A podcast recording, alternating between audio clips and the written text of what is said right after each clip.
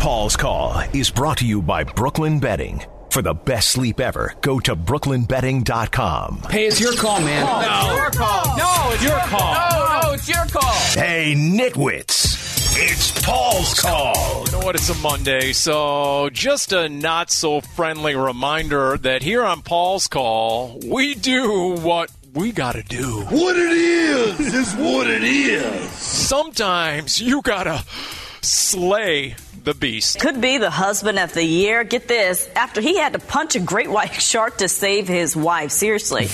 On a beach in Australia a week ago, while we've been at camp, uh, a beach in Australia that's big with surfers. Dude, you got the best barrels ever, dude. A husband had to get stoked, yo, to save his wife. She was attacked and bitten on the leg as they were surfing. The wife was able to jump back on her board without skipping a beat. The husband attacked the shark. The husband got off his board and got between the shark and his wife. The sea was angry that day, my friends. You know what? Like Costanza's dad. You want a piece of me? You got it! the surfer husband dude told the shark, "You need a bigger boat." Oh, you see the mother of your child and everything that's who you are, so you just react. You start thinking amazingly where to punch, and so you're like, "I'll oh, just attack the eye" or whatever. You just start thinking differently, I suppose. You grab that beast by the dorsal fin and you just start throwing blows. Smash, smash, smash. Wow. And best of all, you live to tell about it. They believe the shark was about 10 feet long. Oh, geez. the wife has some marks on her leg, but thankfully will be okay.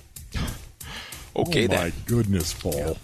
Well, Wolf, you know, that's why when we surf Paulie Pleasure Point in Santa Cruz, we always bring our longboard and the sold out shotgun of sports. Oh. Sports takes and the Duggan Wolf Show going national. Uh, I have oh, no. made national news. No, no not Bobby you. Mack. But uh, Wolf, unbeknownst to you, actually went national yesterday. I am an expert. Turns out the red and white practice telecast was aired by the NFL Network. We'll do it live. I'll write it and we'll no. do it live. It was, it was a rebroadcast. Time, did you get up, Doug, Sunday morning and, and, and watch Wolf? Uh, it was um, it was in the uh, coveted 4 a.m. Sunday morning time slot. Do you know who I am? But Wolf was there. Paul, I thought it was seven. Wasn't it not seven oh, a.m. It, Paul? It was seven Eastern. Yeah, okay. it was four our time, Wolf. So you were big on, on the East Coast. It was seven okay. o'clock Eastern, Paul. Is yeah, that our day? It's four a.m. our yeah. time. Hey, no matter how bad on your Sunday. Monday you got you got to realize the following right now. No matter how how much this really is a Monday, the Jacksonville Jaguars drafted Leonard Fournette number four overall because everybody now they already had Blake Bortles. Again, the Jags could have drafted Patrick Mahomes or Deshaun Watson, but they already had Blake Bortles. Dude, that was a train wreck for me, man. Four years later, the Jags cut the fourth pick overall. See ya. And head coach Doug Marone is asked, why didn't you trade him? My question was, you know, can we get any value? And it was we couldn't we couldn't get any. So you get nothing. So fifth, sixth, no, we couldn't we couldn't get anything. Basically, the Jaguars it can't get anything right at this point. Uh, for six straight years, it's worth reiterating that from 2012 through 2017, yeah. the Jags had top five picks every year. The only guy still on the roster, his first name is Jack. His full name, Jack Squad. Polly, weren't you driving the red white practice? uh, zero of those picks remain with the Jags. Yeah, in fact, since 2016, only two top five picks in the entire league aren't still on the team that drafted them Leonard Fournette and Jalen Ramsey. Okay, I'm sorry. Do you want to lose? Well, I believe you were 4 a.m. as well, Paul. The the answer is uh, yes. Tank for Trevor is officially a thing there, Peyton, in Jacksonville. Next question. That's right. Speaking of draft picks that could have, would have, should have been. Oh, bad pass. Gets it to Murray for three. 50! Give him 50 in game number six. Let's go! First off, the Nuggets That's the Oklahoma Sooners guy? The, the Nuggets announcer needs to put down the energy drinks. Lighten up, Francis. and secondly, uh, we ain't talking about the Suns draft pick, about them drafting Dragon Bender instead of the guy who just put up his second 50 point game of the postseason. Jamal embraces the moment. He's not afraid of it. Some people run away from those moments. He, he, he looks for them. The young man is growing up and turning into a superstar on the biggest stage, and uh, couldn't be more proud of him. This is what we do not need to hear from his head coach, Michael Malone. Murray puts it on the floor, left hand, 15 footer. Got it again! He is insane! We told you. We, we don't want to hear the highlights or his coach talking about Jamal Murray in Denver.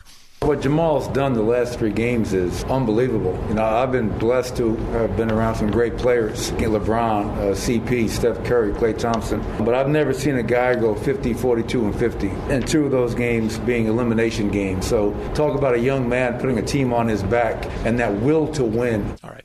It was in the fourth quarter, man, when he really took over that game. Yeah, we get it. Enough, everybody. No, Paul. That's right. Wolf, we got bigger problems than passing on Jamal Murray. I wish you could feel my pain because that's the pain I have waking up every day.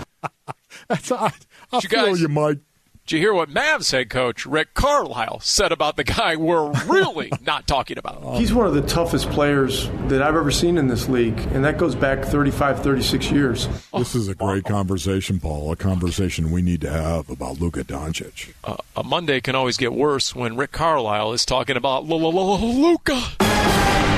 The Dude. Factor. Dude. The D in Big D does stand for Dude. When Luka Doncic not only goes off for 38, nine boards, nine assists without Porzingis, but then his coach, Coach Carlisle, says He's a great young player that is getting better each year. I mean, he's rookie of the year last year, and this year he's up for most improved. I mean, I- you know, I'd like to know if that's ever happened before.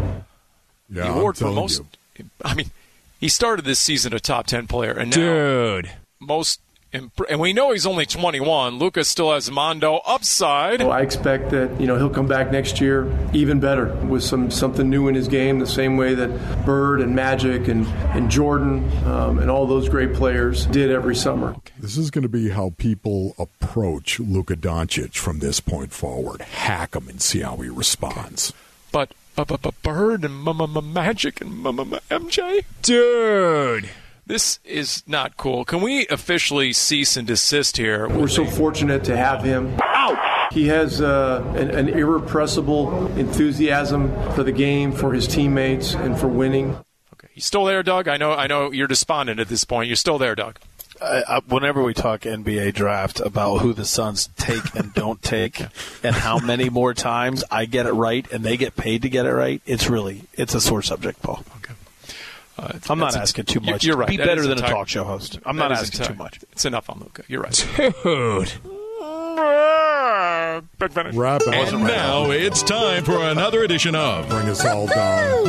I'll be god dang. So Wolf, uh, my dad, my dad Lou, you know Lou. He, yes. He continues to rip the show. I got a lot of problems with you people. My 82 year old father says we never talk enough golf or tennis. My dad says you don't work hard enough on defense. The hell I don't. So with a slam starting, this story is uh, this one. I, I'll be honest, it's self-serving. It's just to get my pop off my back. The U.S. Open tennis tournament kicks off without any fans in the stadium, but with the help of artificial intelligence, you'll still hear the roar of the crowd.